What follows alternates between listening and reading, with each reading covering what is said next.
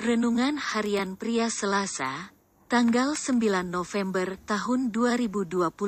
Hidup dalam kuasanya. Matius 12 ayat 24. Tetapi ketika orang Farisi mendengarnya, mereka berkata, dengan Beelzebul, penghulu setan, ia mengusir setan.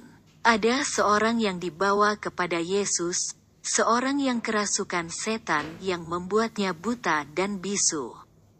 Lalu Yesus menyembuhkan orang itu, sehingga orang itu dapat melihat dan berkata-kata.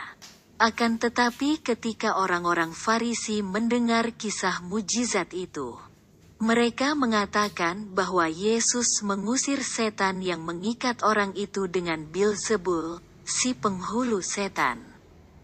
Lalu Yesus menjawab dengan 3 perumpamaan untuk menjawab tuduhan dari orang-orang Farisi itu.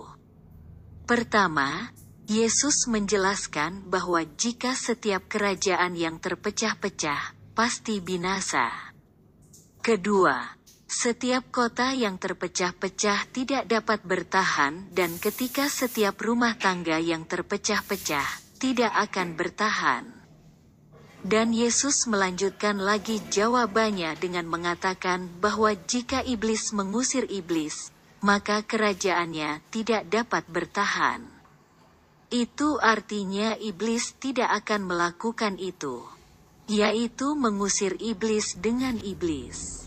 Dan di Matius 12 ayat 28, Yesus menjelaskan bahwa jika ia mengusir setan yang merasuk orang itu, yang membuatnya bisu dan buta dengan kuasa Roh Allah, maka sebenarnya kerajaan Allah sudah datang kepada orang-orang Yahudi.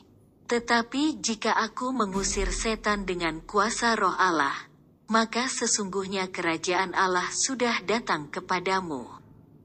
Jadi kerajaan Allah bukanlah sudah dekat, tetapi sudah datang. Puji Tuhan, di dalam Kristus, Anda dan saya sudah ada di dalam kerajaan Allah. Dan itu juga berarti bahwa kita hidup di dalam kuasa Allah, yang dapat menolong kita hidup dalam rencananya, hidup berkemenangan dan melakukan perbuatan-perbuatan yang gagah perkasa bersamanya.